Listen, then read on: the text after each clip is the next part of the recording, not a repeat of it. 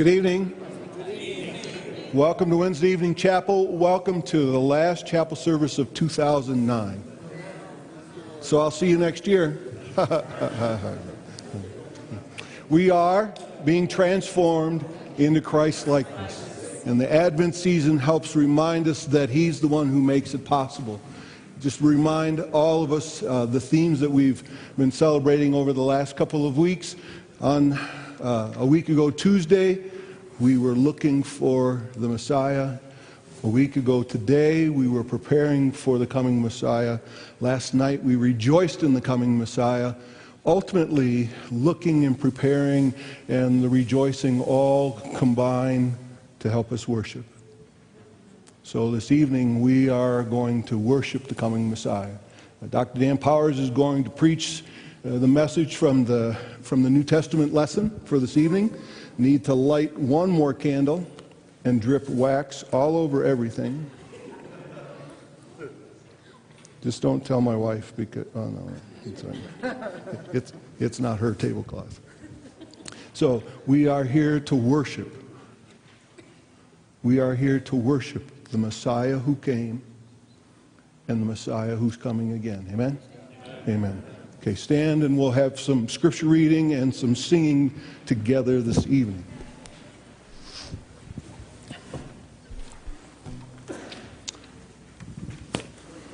The psalm reading comes from Psalm 80. I want us to read it together in unison. Let's read. Give ear, O shepherd of Israel, you who lead Joseph like a flock, you who are enthroned upon the cherubim. Shine forth before Ephraim and Benjamin and Manasseh. Stir up your might and come to save us. Restore us, O God. Let your face shine that we may be saved. O Lord God of hosts, how long will you be angry with your people's prayers? You have fed them with the bread of tears and given them tears to drink in full measure. You make us the scorn of our neighbors. Our enemies laugh among themselves. Restore us, O God of hosts. Let your face shine that we may be saved. And the Lord's answer to that prayer was an angel song.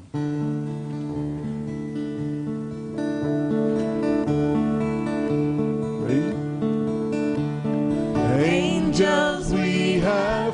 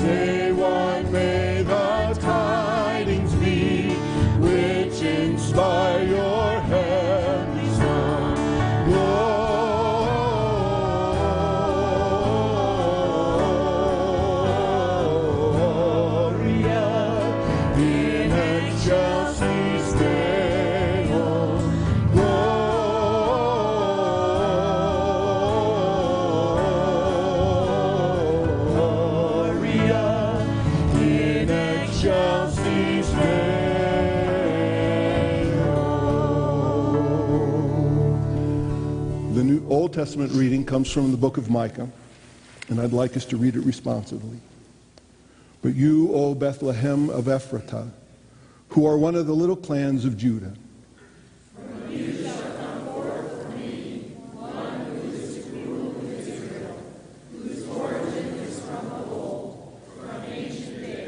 Therefore he shall give them up until the time when she who is in labor has brought forth.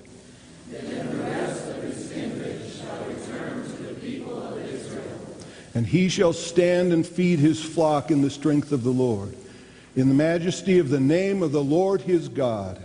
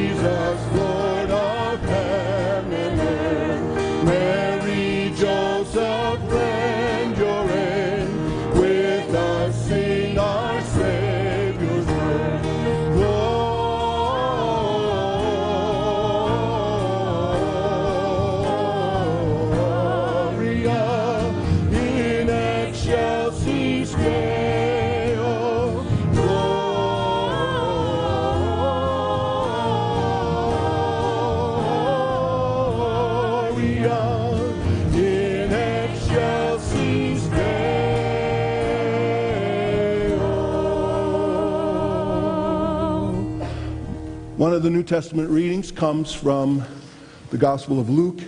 It is a song, and we'll read this song responsibly. My soul magnifies the Lord, and my spirit rejoices in God my Savior, for he has looked with favor on the lowliness of his servant.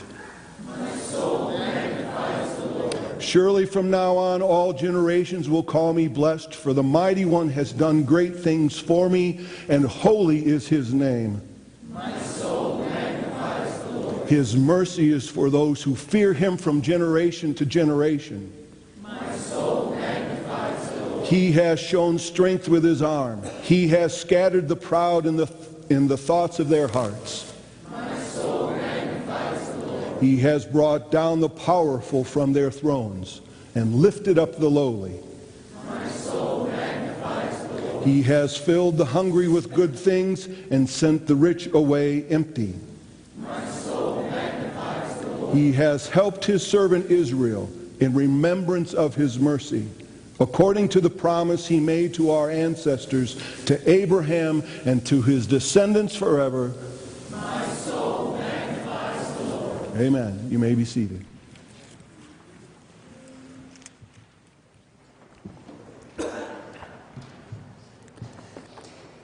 If you have your Bibles, I'd like to read from the passage that comes right before that responsive reading we just did in Luke chapter 1, verses 39 to 49. Luke chapter 1, beginning with verse 39. At that time, Mary got ready and hurried to a town in the hill country of Judea, where she entered Zachariah's home and greeted Elizabeth. When Elizabeth heard Mary's greeting, the baby leaped in her womb, and Elizabeth was filled with the Holy Spirit. In a loud voice, she exclaimed, Blessed are you among women, and blessed is the child you will bear. But why am I so favored that the mother of my Lord should come to me? As soon as the sound of your greeting reached my ears, the baby in my womb leaped for joy. Blessed is she who has believed that what the Lord has said to her will be accomplished.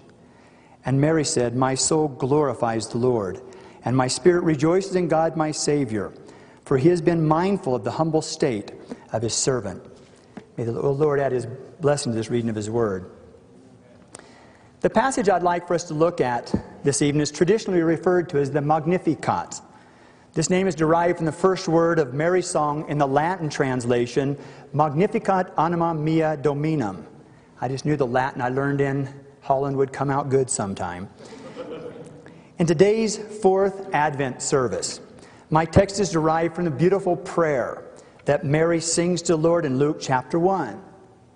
There are a couple of elements of this prayer that are rather fa- fascinating. I was doing some research on the Magnificat on the internet, and I found one website that said this about this prayer. It is the Virgin Mary's joyous prayer in response to the angel Gabriel's annunciation to her that she will become the mother of the Son of God. But when we look at this story in Luke's Gospel, this is not true at all. This is not true. In Luke chapter 1, Luke tells about Gabriel's announcement to Mary of her miraculous pregnancy in verses 26 through 38 of Luke chapter 1. Mary's song of praise to God is not found immediately in verses 39 and following. Rather, Mary does not sing her song of praise until verses 46 and following. When we look at Mary's response to Gabriel's announcement, Luke tells us that her only words were these May it be to me as you said. Now, I'm not sure how you would interpret these words of Mary, but personally, I do not find any joyous prayer or triumphant song in these words, May it be to me as you have said. Certainly, we can detect a receptive and obedient Mary in these words, but Mary's response to Gabriel and his announcement that she was going to become pregnant with the Son of the Most High, not through the agency of a man, but through the agency of the Holy Spirit, was not a response of joy and singing.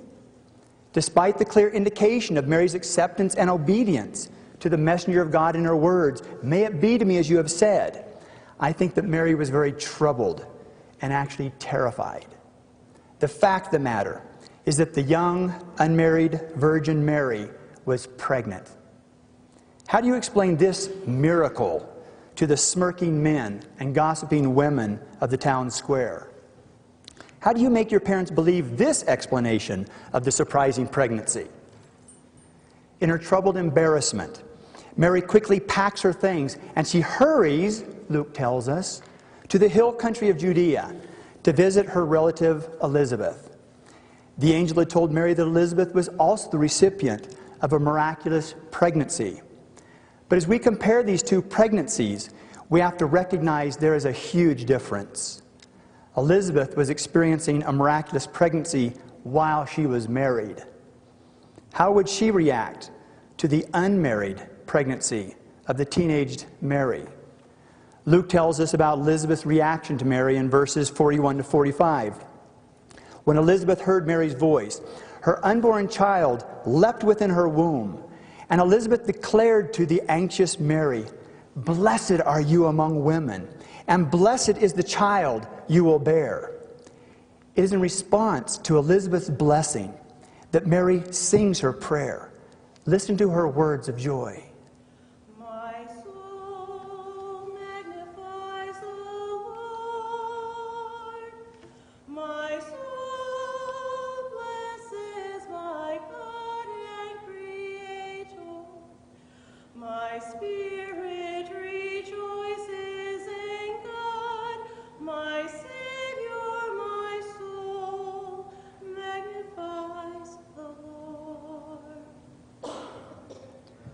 Our theme for this fourth Advent service is magnifying the Lord. As we have just heard Lisa sing, Mary says, My soul magnifies the Lord. Some translations read, My soul exalts the Lord, or My soul glorifies the Lord. But when we look at the Greek text of this word, we find that the literal meaning of this word signifies the idea to make large, to make great, or to magnify. I've been intrigued by Mary's use of this word magnify in her song of praise to God. Why would Mary say that her heart or her soul magnifies the Lord? I want us to think about this word magnify for a moment this evening. We all know what it means to magnify something, don't we? I remember the first time my parents bought a magnifying glass for my brothers and me. It was so much fun to blow up the image of all these different types of things that we were accustomed to look at. Of course, when you turn four young boys loose with a magnifying glass, they'll end up magnifying things that were probably never meant to be magnified. It's amazing what an armpit or a nostril looks like under a magnifying glass. And who would have guessed that an ant in the sun would actually really blow up, right? Um, the amazing thing is when we magnify something, it takes on a shape and a form that is rather surprising. It's incredible to look at things not only from the perspective of a wide angle view or a distant view, but also from a blown up, magnified view. As I have thought about Mary's prayer and her selection of the word magnify, I can't help but think that Mary had discovered one of the amazing truths about the way that God does things. As we have already seen, Mary did not break into song when Gabriel first revealed to her God's plan that she would give birth to the Son of the Most High. With humble acceptance, she simply proclaims, May it be to me as you have said. But when she ran to Elizabeth and received Elizabeth's blessing instead of her rejection or blame, Mary realized the incredible nature of God's plan. God not only had a plan on a larger scale for Mary's birth of the Son of God, but God's plan also included the confirmation and encouragement of Mary on the smaller scale of her own life through her relative Elizabeth. I guess that I want, what I want for us to realize this evening as we think about Mary's song of praise is the fact that God's plan is perfect. His plan is perfect. Now, I don't think that many of us would really want to argue very quickly that God's plan is not perfect. I think we accept the idea that God's plan is perfect. But what we sometimes don't realize is that the perfection of God's plan does not only embrace the bigger picture or the grand scheme of things, but God's perfect plan also includes the smaller scheme of things within the individual lives of his followers. If we were to magnify the details of God's greatest plans, we will discover that his plans are perfect in both the big details and also in the smaller details if we will be faithful and obedient to him. If we will exercise our eyes of faith, we'll be able to see this principle along with Mary. For you see, this seems to be the principle of the way that God does things. When we examine God's plan for our lives, if we will be obedient and faithful, we will ultimately be able to discern God's perfect orchestration of that plan, even when it is not immediately apparent to us. And the incredible thing is that we will discover not only that the bigger plan is perfect, but even the smaller, more intricate details of the plan are perfect. In other words, we can literally magnify the plans of God, and His careful orchestration will become even more visible. I want to show you several examples of how this works. We've already looked at Mary.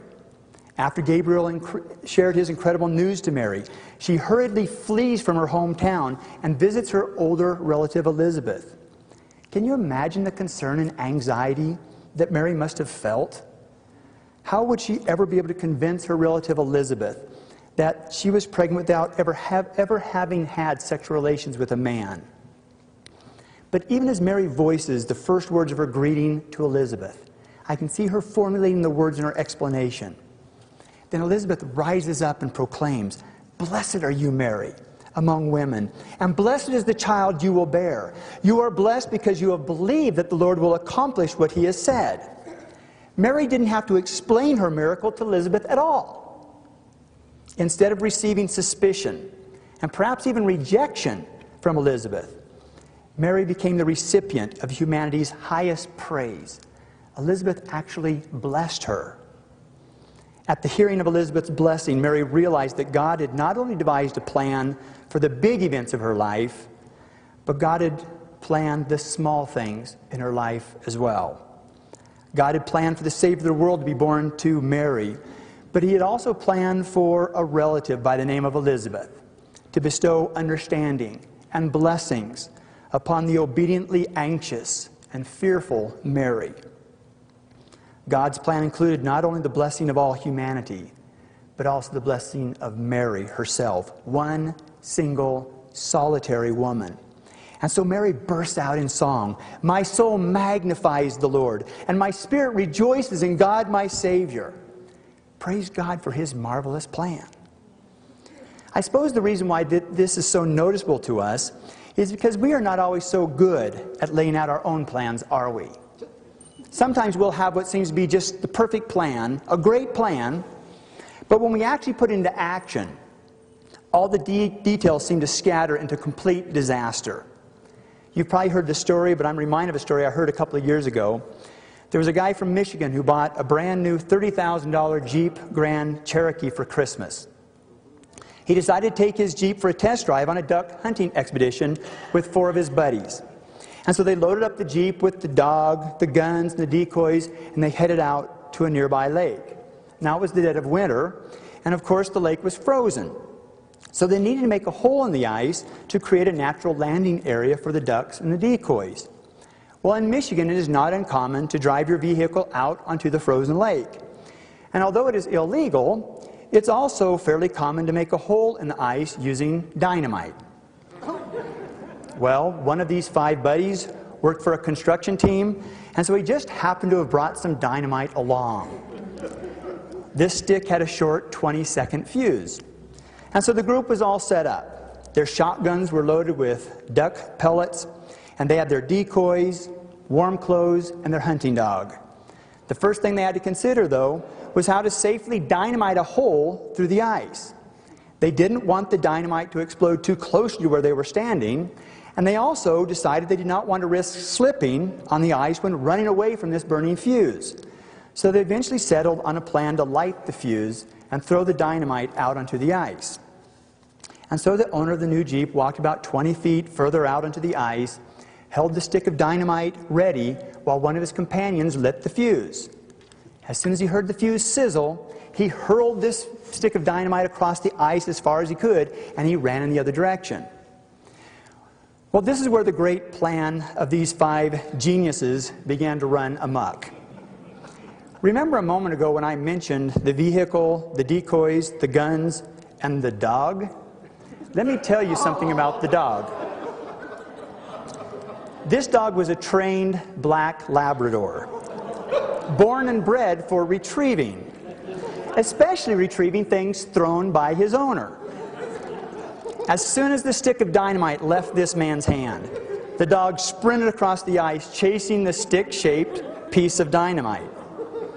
Well, you can imagine how frantic these five guys became as they immediately began yelling and screaming and waving their arms at this dog, trying to get him to stop chasing after the dynamite.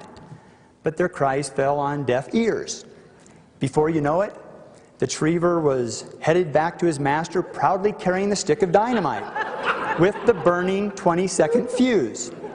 Well, the group continued to yell and wave their arms while the happy dog continued his trotting towards them. Well, what do you do?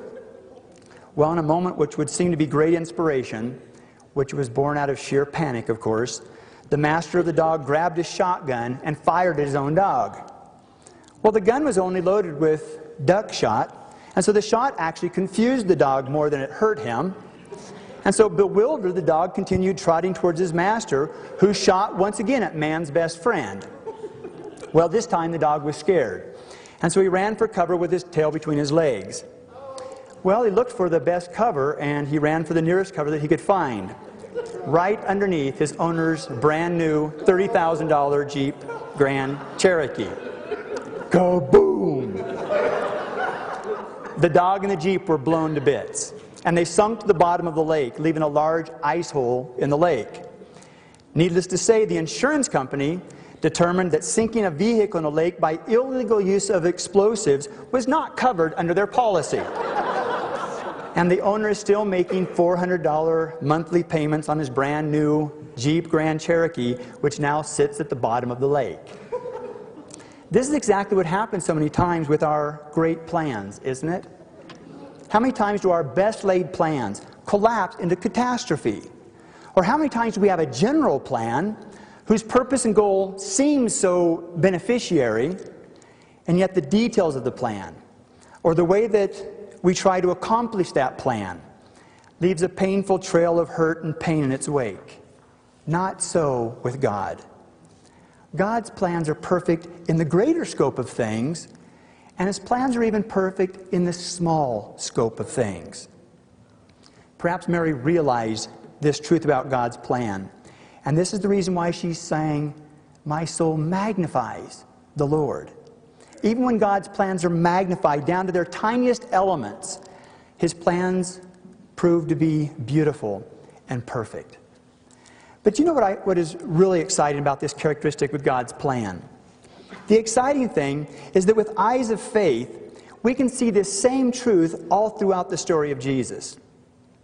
When we magnify the plan of God so that the smallest of details become visible, we can still see the intricate planning of God at work. Let me give you a few examples. At the birth of his only begotten Son, God proclaimed the good news of the Savior's birth through the singing of an angel choir. These angels sang, Glory to God in the highest, and peace on earth to the people on whom God's favor rests. The angels proclaimed God's plan of salvation to the entire world. But this plan also included the great joy and salvation of the shepherds who were watching their flocks in the field nearby. God's great plan was to bring the news of a Savior, which was good news of great joy that will be for all the people. But that same plan encompassed even a handful of lowly shepherds, to whom the angels also declared, Today in the city of David, a Savior has been born to you. To you. God's plan is not only perfect within the big picture of things, it's perfect in the smallest details. My soul magnifies the Lord. We find the same principle at work in Jesus' life. Think of the story of the healing of Jairus' daughter that we read about in Luke chapter 8. Jairus was the ruler of the synagogue. He was a well known and recognizable man within his community. You know the story. Jesus comes to his house and finds Jairus' daughter already dead from her sickness. But he speaks those divine words My child, get up. And she's raised from the dead. This story reveals such a wonderful and beautiful plan of God's power and victory over death. But even in the journey to Jairus' house, we see God's plan doesn't only account for the great event of the resurrection of the poor of this poor young girl from the dead, but God's plan also accounts for the healing of the poor hopeless woman along the way, so that she also gains a new life that is free from a bleeding that had plagued her for 12 long years. My soul magnifies the Lord. We find this characteristic, of, this characteristic of God's perfect planning, even to the smallest details, not only in the life of Jesus, but even in the death of Jesus. Even as Jesus is suffering on the cross, dying for the sins of all humanity. That's God's great plan, right? Right there. Even during that time, Luke tells us that Jesus looks to a repentant criminal to his one side and says, I tell you the truth. Today, you will be with me in paradise. God's great plan did not only take into account the salvation of all repentant and believing men and women of the world, but his plan also took into account the salvation of one murderous, undeserving, yet repentant criminal on the cross right next to Jesus. My soul magnifies the Lord. The pages of the Bible are filled with stories that demonstrate the perfection of God's plan, both in the large scope of things and also in the smallest scope of things. But you know, this is not only true of the stories of the Bible, but when we look carefully, this is also true of God's plan for our lives as well. When I was finishing up my doctoral dissertation at the University of Leiden in Holland, I was invited to teach for a year at the European Nazarene Bible College, which is ro- located right on the border between Germany and Switzerland. Now, for me personally, this was a wonderful opportunity. Not only would this opportunity provide me with, so, with some much needed teaching experience, which would be helpful for me, but it would also provide me with an inroad into Nazarene higher education. As my wife Meek and I prayed about this, the Lord seemed to confirm to us that this is something that, we, that He wanted us to do. The plan of God seemed to fit perfectly for me and for my personal desire to teach in one of our Nazarene institutions of higher, ed, of higher education. But there was a problem. My wife and I have four children. We had lived in Holland with our children for four years at this time. Although we were planning to return to the United States after I finished this year at the European Nazarene Bible College, then our children couldn't read, write, or hardly even speak English at all. How could we take them to a small village in Switzerland and have them be enrolled in Swiss German schools? I speak German. I don't speak Swiss German. It's completely different. While the move to Switzerland to teach at the Nazarene College seemed to be the best possible situation for me personally from an academic standpoint, it seemed to be the worst possible situation for our four children. They were all 11 years of age and younger at that time. And yet, God made it clear to us that this is what He wanted us to do. And so, with anxious and fearful hearts, believe me, we were anxious and fearful, we decided to move to Switzerland in obedience to what God had called us to do. Well, at the Bible College in Switzerland, there was a man and woman by the name of Phil and June Petrie who had come to Switzerland from America to help at the Bible College. Phil had worked for years at Mount Vernon Nazarene University, and so he quickly took over the task of registrar at the college. But his wife, June, just didn't really seem to have a task or something for her to do at all. They had her work in the kitchen and do different types of things, but she just didn't really seem to have a place there. It's like, there's just nothing for me to do here. All that she had done for the past 25 years before they came to Switzerland was to teach elementary school in America.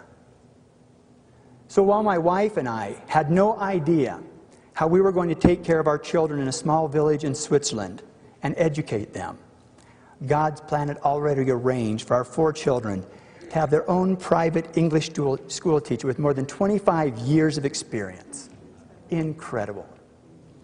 God doesn't only take care of the big details within His plan, He also takes care of the smallest details. My soul magnifies the Lord. During this special time of Advent, I want to remind you of God's plan for your life. So many of us here have left everything behind to come to Colorado Springs. Many of you came in order to obey God's call and plan for your life in ministry, in Christian service. And for most of you, God's plan seemed so clear to you as you prepared and as you came here. And you stepped out on faith to obey this great plan of preparing for Christian service and ministry. But now the struggles have come. Classes are difficult. The adjustments for you or for your spouse or children have been very trying. Your salary doesn't seem to cover all your bills. The church you're attending seems to be nothing like the church you came from back home. And so the plan of God seems to be hanging from the thinnest of threads. As you made the preparations to come, the big picture of God's plan seemed so great. But now, as you are dealing with the smaller details of that plan, the doubt has crept into your mind that perhaps God has overlooked the small but important details of your life. Today, the young, virgin, yet pregnant Mary has a song for us. It is a song that was composed under the most trying of difficulties. And yet is it a song, it is a song that speaks of a God whose plan is perfect, even when you don't realize it yet.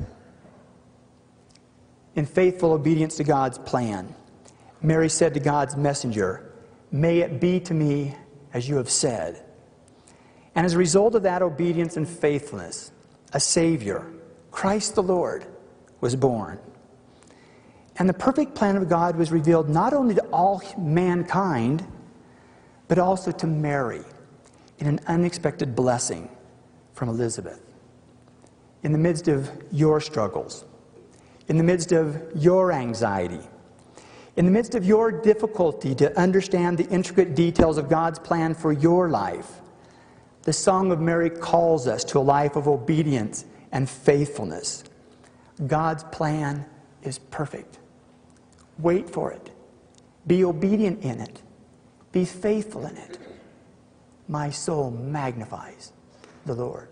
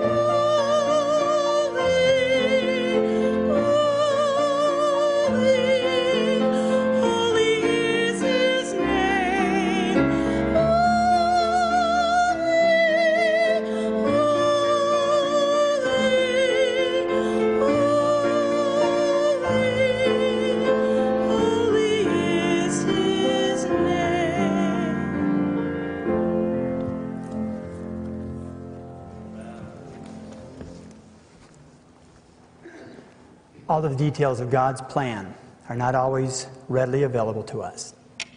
There are times of struggle. There are times when we just don't understand. But my soul magnifies the Lord.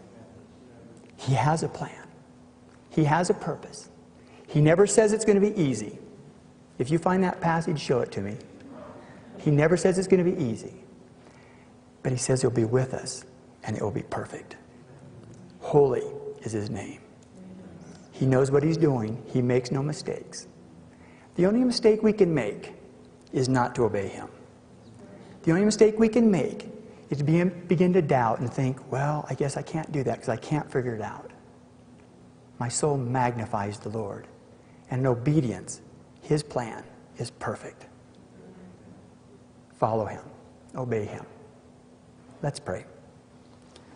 Father, we thank you for the obedience of Mary. It's hard to imagine what would have happened if she would have said, No, this isn't going to happen to me.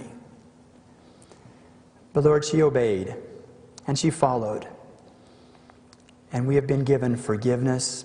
We've been given victory over sin. We have been given a Savior as a result of her obedience and as a result of our obedience and faithfulness. Father, Christmas time is many times a difficult time for many of us as we find ourselves separated from family and, and home and from the things we've always done before. And yet, in the midst of this, Lord, we have to realize that we're not here by accident. You have a plan. And as we faithfully obey you, as we faithfully follow, you'll see us through every difficulty. There will be difficulties, there will be difficult times. It's almost guaranteed and yet you'll be with us. And as we follow through, as we endure to the end, the perfection of your orchestration will become visible to us, Lord, and we will glorify your name. My soul magnifies the Lord. So, Lord, as we go from this place, give us that courage to continue to obey, even when we don't understand. Give us the strength to do what you've called us to do, to be the people you've called us to be, and to allow that great plan to take fruition in our lives as we follow and obey to the end. And so we go with that promise. Sometimes it seems like it's almost invisible how it's going to work out. But we go with that promise, with that expectation, with that hope of this Advent season, because a Savior is coming. A Savior is among us.